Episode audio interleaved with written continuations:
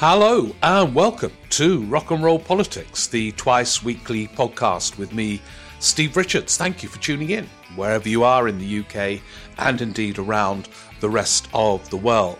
Uh, there's been some brilliant questions on my reflections on the relationship between cabinet ministers and the civil service, the imprecise nature, in my view, of the definition bullying. Great questions from uh, members of the Rock and Roll Politics Cooperative. There've also been fantastic insights, I think, onto uh, Keir Starmer and quite a few other topics too. So partly today, it's a chance to uh, fit in some uh, some of your questions. I have done an interview, which we normally put out at the end of the week, but it's embargoed because it's connected to a book that hasn't been published. So this is a chance for us to get together again and make sense of it all. Um, I'm going to reflect a bit on I think the wider implications of the. Um, I don't know if any of you have read the serialization of Anthony Seldon's book on Boris Johnson, um, but the book's out uh, soon, but they've been serializing it in the Times.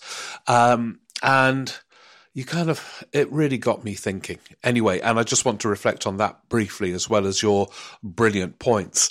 Before all of that just a reminder for those of you who subscribe to uh, the patreon version of rock and roll politics and thank you for doing so. We are all getting together as uh, our bonus uh, in our time together uh, next wednesday. And you'll be sent a link on the Patreon uh, version of this podcast to tune in. I think it's at seven o'clock next uh, Wednesday, where we can get together. It'll be on video and yeah, uh, uh the first time we've done that via Patreon, and um, so we can have a wider discussion uh, in our time together that evening. So do subscribe if you want to join in. And uh, what else? Yeah, King's Place, the last live show in London before the Edinburgh Festival in August. And I've got an idea for a theme, but I'm not going to articulate it yet because who knows where we'll be. It's on Monday, May the 15th, and a lot's going to be happening between now and then, which might change my thoughts. But I might tell you early next week what um, I hope will be a theme as we gather together live there. I'm on this never ending tour, and thanks to all those who came to the show in Brighton, or I should say Hove, the old market theatre in Hove. Um, yeah, we delved deep that night. The questions were brilliant. Uh, better, I concluded, than the questions in Cambridge a few days earlier. No, no, no, I'm joking. Anyway, uh, thank you all for coming and do roll up on Monday, the May 15th, the last one in London for quite some time. Now, this uh, book by Anthony Seldon, as probably a lot of you know, Seldon uh, chronicles each prime minister, has done for a long time. He has the knack, I know him quite well, of um, securing dreamlike access to uh, whoever is prime minister at the time. And therefore, when he puts the books out, you know they are reliable and authoritative. He doesn't exaggerate. Um, and they are well sourced. Um, and this one on Johnson, they're usually fairly sympathetic to prime ministers because Seldon understands the dilemmas they face. Um, but on the basis of the serialization, um, he is pretty scathing about the misrule of uh, Johnson. And to give three examples of the scale of the misrule, uh, the book chronicles the chaos of Johnson's response to the pandemic, its fundamental ideological confusion that there he was, a libertarian, not wanting to impose rules, reluctantly doing so, uh, but in a way that was confused. Advisors didn't quite know what was going on or what should be going on or what they should be saying. And this was in that early phase, which um, it now seems like ancient history, but remains, uh, if you look back and think for a moment, horrendous. When uh, Britain had the fortune of that warning from the rest of Europe that COVID was coming. It get, went to Italy first and Spain and all these places. Britain, it, it kind of arrived a bit later. And yet it was Liberty Hall uh, when the uh, COVID was rampant across Europe and heading towards the UK. It was the period, of course, when uh, race meetings still went ahead. People were told to go out to pubs, football matches were uh, held, rock concerts. And this was when it was spreading, and, and, and Johnson did nothing. Um, and when he did act, it was with a kind of ideological bewilderment. And in a way, part of that led to Partygate because um, he didn't half believe in the rules that he was setting and anyway didn't believe that he should follow rules. Um, then there's the social care policy announced on the steps of number 10, that sort of totemic moment when a prime minister speaks for the first time outside number 10. In July 2019, he said he had a plan for social care. He did not. And the subsequent attempts to get one were as chaotic as the pandemic and as disgraceful because hopes would have been raised callously um, that uh, finally some kind of intervention had been planned to uh, deal with this hugely complex issue. We've got an email on it later on in this podcast. There was no plan. In the end, they scrabbled something together two years later, some money called the Social Care Levy. But in true chaotic style, it wasn't spent on social care. Uh, it was going to be spent on the NHS. Then the levy was dropped anyway. There had been no plans for recruitment, standards, and all the other essences of a plan for social care. And although lessons were going to be learnt after the pandemic, when the divide between the NHS and social care was so chaotically laid bare, uh, nothing was done. And indeed, the social care levy, well, it wasn't dropped by Johnson, but it was dropped by uh, Truss and dropped by Sunak. And then there was the relationship between Johnson and Sunak. Johnson announcing things without uh, working out how they would be paid for and then just forgetting that the announcement was really made. Um, Sunak in despair, trying to work out how to pay for it, not sure whether he needed to because uh, Johnson's interests would go elsewhere. Chaos. And then the relationship between Cummings, Johnson's wife, where did the power lie? Should the power lie in either quarter? Etc., uh, etc. Now, I know what you're thinking, and it is what I was thinking when I read the extracts, and that is we knew all this at the time. Although to read it uh, authoritatively sourced, as I say, Seldon wouldn't make things up, they would be based on uh, extensive source material. Um, you kind of sit there think, yeah, yeah, oh yeah, that, oh yeah. Now you're shocked, but you're re-shocked because we all knew it at the time. The horrors were happening in front of us.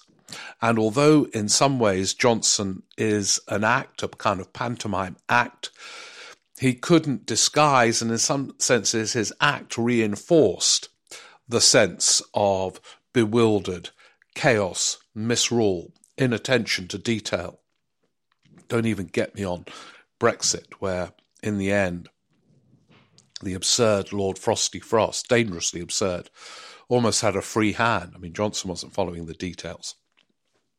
We could go on. But because we all knew it at the time, I think this does raise interesting uh, questions. There's one for the Tory party, which is um, uh, one for them to resolve. In a way, uh, Johnson, uh, with his recognition that public spending can make a difference, could have been the Tory leader that finally dragged that party away from its obsession with Thatcherism, which it's returned to now under Rishi Sunak. Um, part of Johnson, in a sort of shallow, confused way, was a one nation Tory um, that could see the benefits of investing in public transport or um, uh, housing or whatever. Um, call me a Roosevelt. I'm a Roosevelt. Um, but then he never worked out how he's going to get the money or clear it with the Treasury, which is always a battle. Um, but there he was, somebody who might, if he had been substantial, uh, modernize the Tory party instead of leaving it in uh, the chaos that, um, well, I was going to say that Truss inherited. Very generous interpretation of the Truss era. Do you remember her? She was she was kind of around for four weeks. Um, but so that's an interesting political question. If he had been serious, perhaps would the Tory party, having if he won an election on the basis of being serious, uh, could he have dragged it uh, towards a modern one nation party? Um, and it's an important question because Conservatives in England win most general elections. Um, and at some point, uh, it will have to change. It cannot carry on being this very right wing Thatcherite party, um, also playing populist tunes about the culture wars, wokery, boats, and all the rest of it. Um, it, it, will have to grow up. Maybe it won't have to because England will just carry on voting for it.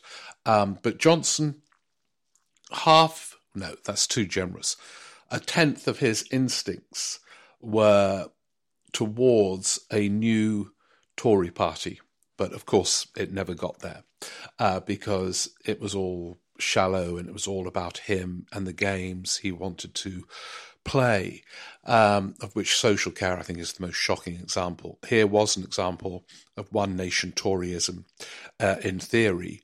Uh, it, it would perhaps takes a Tory party to deal with social care because a Labour uh, is now too scared to talk about spending on any level or putting up taxes, uh, as it was uh, in the New Labour era too.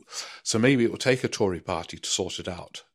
But uh, and Johnson, a tenth of him realised that, but of course the rest of him too chaotic and inattentive uh, to get near towards a solution. But the other point I think is more about the cons- what that tells us about the constraints when a party elects someone wholly unsuited for leadership. What does it do? And the answer in this case was nothing. Uh, the Tory newspapers, hugely influential on the BBC, uh, largely painted Johnson as a heroic figure. They knew the shortcomings and ignored them, and uh, con- tried to convince their readers that they were in the presence of a prime ministerial titan. Uh, the cabinet did nothing, even though there was considerable discontent. We now know the devotees. We knew them at the time, actually. You know, Nadine Dorries, who was made culture secretary, and all, all her ilk. Um, but what was going on was so irresponsible and reckless at a time of national emergency unseen since the Second World War, with the pandemic, Brexit, all these things whirling around at the same time. They should have challenged him. Uh, the cabinet should have been strong enough, or some members of that cabinet, to challenge the chaos. And they didn't, until in the end they had no choice but to move together to get rid of him uh, in July of last year. Uh, it should have happened much quicker. I know in a way it is remarkably speedy. There he was winning a landslide in December 2019 and removed from power by the summer of 2022. But what went on between then was so shocking. Uh, it, it should at least have been challenged within cabinet meetings, but nothing. No scrutiny of the Brexit detail uh, uh, deal, no scrutiny of his claims to have a social care plan, uh, no scrutiny when that plan emerged, except for Liz Truss saying uh, we shouldn't put up national insurance or whatever it was. We should just borrow more, an early indication of where she was going. Um, but no critical scrutiny, and not really in the parliamentary party until that final phase, triggered by Partygate, when Tory MPs began to question quite who they had elected at such an important time. Um, the BBC did very little, terrified of uh, the Johnson regime, uh, aware that the Director General was seeking to appease that regime, aware that they had a chairman who was friends with Johnson. Um, all these things kind of weigh on the minds of uh, editors wondering where the zeitgeist is within that shapeless and yet multi layered organization. and so I think the question really is um, could he have been stopped from causing the chaos that um, engulfed his leadership from day one, actually, uh, before the pandemic um, with Brexit and other and other things. Um, anyway, it's interesting. I hope to interview Anthony Seldon about it um, for the podcast, um, but um, there's a few thoughts from me. But now over to all of you on a glorious range of themes. Um, I got huge numbers on my thoughts on the uh, imprecise nature of the term bullying. What does it mean? It joins others for me in this era of imprecision. Reform, modernization, bullying. What does it actually mean?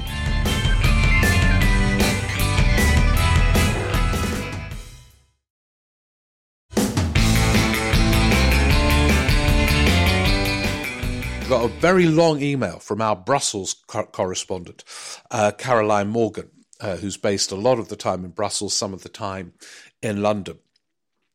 And I said to her, it, it, came, I'd recorded the, the, podcast already. I said, you'll be disappointed with what I've said. Um, but I said, you know, I'd feature uh, two of the themes from her email because the first is on Keir Starmer. So I thought we'd begin with that. By the way, Keir Starmer has begun uh, has given a long interview uh, to The Economist where he actually uses the term Starmerism and seeks to define it. And The Economist has made a transcript of that interview available. And what I might do next week, if it's okay with all of you, is to do a sort of forensic look at those answers and what they tell us. Uh, but Caroline says this about Starmer. I've always been a big fan going way back to when he was a lawyer in practice, even before his QC and Director of Public Prosecution days. He took a lot of pro bono cases, such as the McLibel case. Yeah. It's I, I sometimes wonder he should make more of this. It's it's a real sign of character when uh, lawyers capable of earning an absolute ton of money. I'm sure he earned decent wages. Don't you know? I'm not saying he he, he, suffered poverty. Uh, but to do these pro bono cases is, I think, a sign of, uh, of decency. Um, anyway, Caroline goes on to say, Back in 2003, a friend sent me a double page spread from The Observer about four young lawyers to watch, called to the bar with a burning desire for justice. I kept it as I wanted to see how the four turned out. Yeah, and Caroline's emailed a photo of the uh, article. I yeah, I didn't know about this. I'm surprised it hasn't been picked out before. Maybe you're the only one who knows it exists, Karen, because you kept it. Um, it includes a photo of a very youthful Starmer, plus lots of nice things about what a great campaigning lawyer he was, or as Sunak would call him, a lefty lawyer. You see Sunak, yes, sir, softy, you lefty lawyer. That's my impression of uh, Sunak. Anyway, um, yeah, but it's impressive. I agree, Caroline. This is all impressive stuff. Uh, instead of going to the lawyer's equivalent of Goldman Sachs and earning a fortune, as Sunak did on graduation, Starmer chose to put all his legal ability, talent, and promise into defending the poorest and weakest in society, the underdogs, those who didn't have a voice. If that's what's being called a lefty lawyer is all about, let's have a few more of them and few of the Goldman Sachs types. Karen, I, th- I think you should go and advise him because he or those around him should be saying more of this. Go on the offensive about. I, I know they do about his time as DPP. You know, I locked up, boom, boom, boom, boom. You know, tough, tough, tough. But some of this, you know, maybe they think the red wall will just think it's soft. Sir Softy. Um, Oh, anyway, back to Caroline. Of course, Starmer's given me cause to worry. As an EU official and keen rejoiner, his position on Europe worries me. I wishes he hadn't so categorically ruled out rejoining the single market and customs union, unnecessarily boxing himself in. Of course, I wish he'd been more equivocal. Of course, I wish he hadn't put out the attack ad on Sunak. But here's the thing almost whatever Starmer does, I trust him. I believe that he has a plan. I believe that when he does things I disagree with or don't understand, I trust that he knows what he's doing. Well, there we go. Um, big endorsement for Starmer there.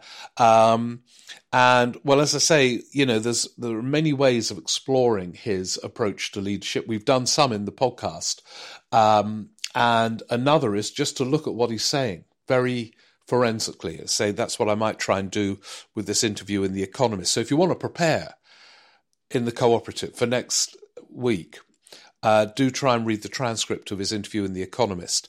Uh, more of Caroline to come. She gives her verdict on uh, the civil service minister's bullying. Um, but before that, I thought we'd open with a general observation about the tone of politics from Sue Cowan Jensen, uh, who's a psychotherapist. And she says, It's clear to me the number of people suffering mental health issues has risen in recent years. Psychotherapists have never been busier, uh, and the NHS never less impressive in its mental health provision. Some recent research in America has shown that small acts of kindness are very helpful in raising mood. It strikes me that the tone of our political discourse is so unkind. Seeing what's happening in Sudan is deeply upsetting. Then you hear the tone of Suella Braverman. No one says you can take in everyone who comes to the UK, but express some regret, some kindness. The demonising is disturbing to us all. Um, yeah, and uh, we have a bit of an analysis from Sue about Braverman and others. Uh, as someone who was raised Jewish, I'm well acquainted with the concept of the self hating Jew. I've yet to read about this syndrome for other races. Is it a coincidence that our most right wing Home Secretaries recently are children of immigrants?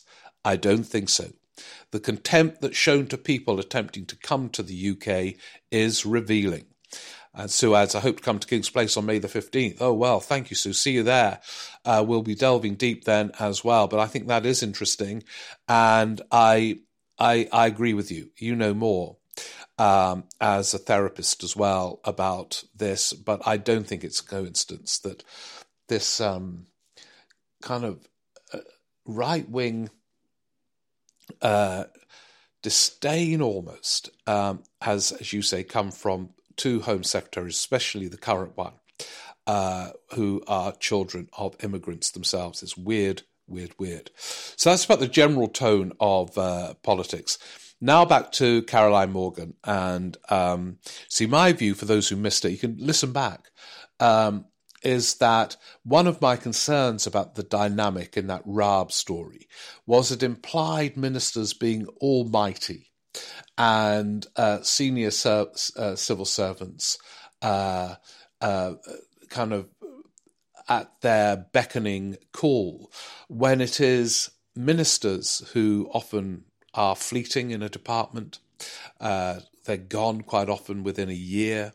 Um, they feel insecure because they could be kicked out in a reshuffle, they could lose their seats, etc. Um, and so that was part of my concern about the framing of this uh, story. Anyway, over. Uh, do listen back to that one if you haven't already. Caroline Morgan, our Brussels correspondent, she was so busy writing to me. I, I worry about Brussels, Caroline. But anyway, she did it on a Sunday, I think. Uh, civil servants, and especially the ones assigned to ministers' offices, are among the best and brightest people in the country. They have to pass a very difficult exam to be admitted to the civil service. They work hard in public service with very little chance of recognition or reward. They have to adapt to all sorts of different ministers of varying ability, of different temperament, and different agendas. Yet civil servants just have to deliver. As an EU civil servant, I've worked alongside numerous UK officials. Pre Brexit, Teeth Nash, there used to be a secondment scheme whereby a few of them came to work in Brussels. Yeah, pre Brexit. Oh, those days. Anyway, civil servants or seconded national experts, as they were known in the Brussels parlance from the UK, were really highly regarded at the Commission. So, yeah, she worries about the uh, framing of the story where basically they're useless and therefore ministers have to be assertive to get them to do anything. I agree with you. That's, that is uh, ridiculous and doesn't anyway justify Raab's behaviour. Um, so, um, yeah. Uh, Alex Bell, writing from Switzerland, makes a uh, similar point.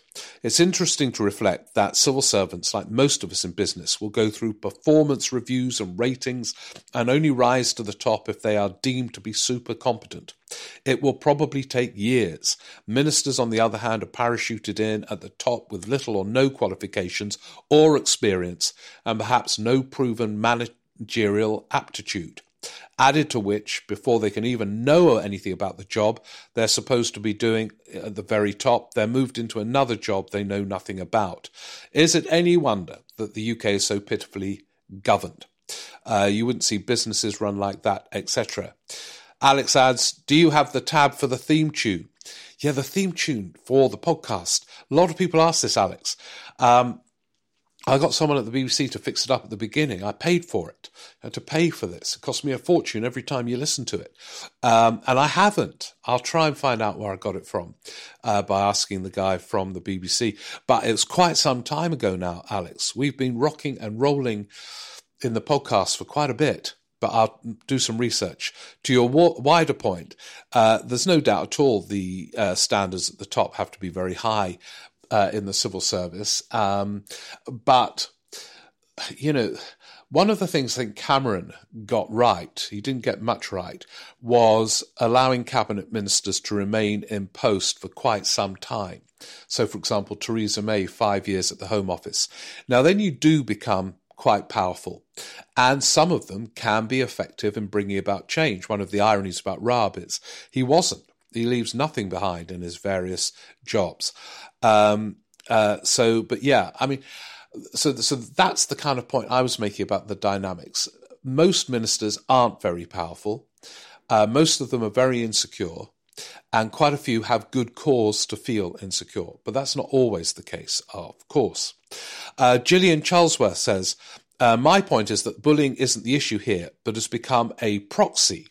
Uh, for the real issues. This government came to power based on completely unrealistic foundations and is populated to a large extent by incompetents and extremists. This dangerous combination was always going to lead to intractable clashes with officials, who surely must feel a responsibility to the country to try to prevent the worst ideas ever seeing the light of day. Uh, brackets wave machines in the channel breaking international law etc the bullying allegations ended up being a route for civil servants to deal with the situation. Um, but because the real issues of ineptitude and unfeasible policy are not being acknowledged. And Gillian says, Thanks for a great evening in Brighton. Oh, yeah, I should have come for a drink afterwards, Gillian. There are quite a few in that nice bar. Anyway, uh, yeah, uh, that is a good point, I think. Uh, but you see, by the way, you know, I hear so much still, you know, or oh, Keir Starmer can't, can't do anything because the Labour manifesto in 29 was so ridiculous that you, you cut to show that you've changed, you can't go near any of it. But look at that Tory manifesto in 29. Talk about cakeism. Um, you know, promises of this, this, this, and this, but no tax rises. Um, and the civil service then have to implement the impossible. Uh, however, Gillian, I have to say this they are the elected government, and therefore you do have to try and implement what they want. Um, and I know the civil service does. Um, but anyway, I, I, I, take your point about bullying being a sort of uh, almost like a not a diversion, but a, a different means of dealing with it. Say the term remains imprecise. Now, Venetia Kane, one of our regular correspondents, she's on holiday uh, from a pleasantly warm Lesbos, the Greek island, uh, while being politically Greek is geographically Turkish. What a good time to be there. As, as I record this, it's still freezing in England. Um, it's starting to drive me crazy. When does this bloody country warm up? But anyway, we've taken back control, so it doesn't matter. Uh, anyway, Venetia writes, surely the definition of bullying and whether Raab did should be irrelevant.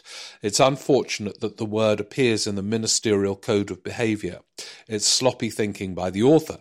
The key is that any boss should treat their subordinates with respect for itself and also in order to get the best out of them. And clearly Raab didn't do either. Looking forward to the Zoom call next week when I'll be home. Well, I hope it's warmed up here, Venetia, for the Zoom call uh, on Patreon. See you there. And um, in terms of your uh, wider point, yeah, you see, I I d- didn't make the claim that Raab was a model of good behaviour. He clearly isn't. Um, but Sunak had cause to sack him or not appoint him in the first place on other grounds. Um, uh, Steve Petrie points out the political dimension. Um, focusing on quasi HR processes of the kind set up by Sunak obscures the essential political nature of the decisions involved. Raab established a reputation as a toxic leader at a very early stage in his career, and relationships between Raab and officials broke down in three successive departments. Sunak knew Raab well enough that he should have recognized this, but other factors like party management and personal loyalty seemingly took priority. Yeah, that's absolutely a key to understanding this and understanding Sunak in a way and understanding Sunak's position. Raab was one of the few in that uh, mad leadership contest last summer who stayed loyal to Sunak. Do you remember quite a few suddenly defected to Truss when it was clear she was going to win in a pathetic, uh, desperate attempt to retain a post in a cabinet? And it really rebounded on that lot when she went. Um, they're now on the back benches. Um, but Raab stayed loyal to Sunak, and that was part of his calculation, Sunak, uh, because he didn't experience much loyalty in the summer. So it it, it does have a huge uh, political dimension. Alison Key says, I don't care if Raab is technically a bully or not. He is unfit for a management position because his behaviour compromises the health and safety of staff. Yeah, uh, Alison, you may well be right, uh, but this term bullying is becoming ubiquitous, and that uh, concerns me. But you, I mean, no, I, I, a few are saying Raab was this mighty, well-behaved minister. I don't think he was. Uh, Henry Midgley uh, kind of is very strongly opposed to what I was saying. You represented politicians as powerless, transferred between offices every 18 months, and civil servants as powerful, permanent officials who really preside uh, uh, a la Humphrey. Uh, I think, though, uh, both of these characterizations are wrong. Firstly, civil servants too often move jobs, some uh, every 15 months or so. Permanent secretaries are on a five year contract, and as a recent experience has shown, aren't immune to being sacked. Quite a few have been sacked. They too often move departments and fields within departments, sometimes as frequently as politicians, and this happens, by the way, with non partisan staff in Parliament. Uh, Henry uh, tells me he worked in uh, Parliament. Um, uh, second, he says that uh, I wanted to make it, to emphasise how powerless civil servants and people in Parliament can be when dealing with politicians. When I worked in the Commons, the entire culture was based upon serving the MPs you worked for. Yeah, and you are right about that, Henry. I know special advisors uh, work around the clock at the behest of MPs and uh, so on. Um, the dynamic, it's interesting what you say that uh, civil servants get moved around as much as ministers. Uh, not quite as much, I suspect, Henry, although maybe you can point to the figures that show that that's the case. I'm just struck, and it's a crazy way to run this country. Say, with the exception of Cameron and the coalition, when reshuffles were complicated because Lib Dems were involved and all the rest of it. Um, uh, you know, with the exception of that, uh, it is crazy the amount of time that ministers have. And even those that have a long time worry that they won't have a long time and yet they are treated as these mighty, omnipotent, powerful figures. Um, so there we go. Just one more reference to um, uh, that podcast last week, I mentioned uh, Raab's seat and that he could well lose the seat if he were to stand. I don't think he will stand. And I said that um, uh, it's susceptible to a Labour swing. Uh, and of course, someone rightly pointed, some of you rightly pointed out, it would be in that seat a Lib Dem swing. I was kind of doing the broader sweep that if there's a swing that gets the Tories out of power, uh, Raab loses his seat. But I reckon he will stand down anyway. Uh, now, uh, some other interesting things happened which merit a whole podcast in recent days. Did you see the Biden uh, broadcast where he announced he was going to contest the next presidential election, stand for a second term? Uh, because he seized a word that we're going to use, explore a lot in podcasts and have done already.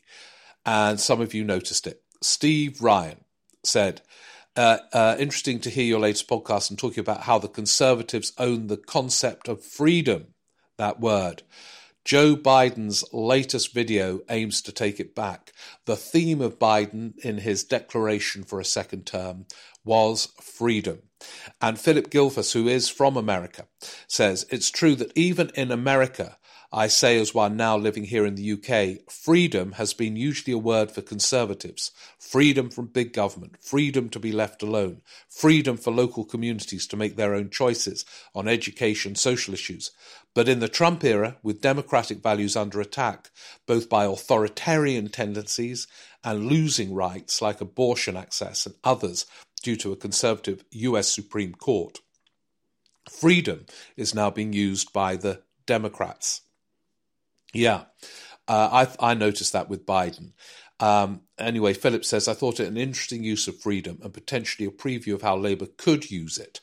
Uh, yeah, I, I'm amazed Labour haven't made more made more use of this term freedom. Uh, Attlee did. He was quite smart, Attlee, in presenting a case, contrary to caricature. He used it brilliantly in the 45 election. Thatcher then seized it in 79 and kept it as her great sort of overriding theme freedom from the state, freedom from these socialist Labour people. Um, anyway, uh, and Biden's doing it. Uh, Keir Starmer, take note.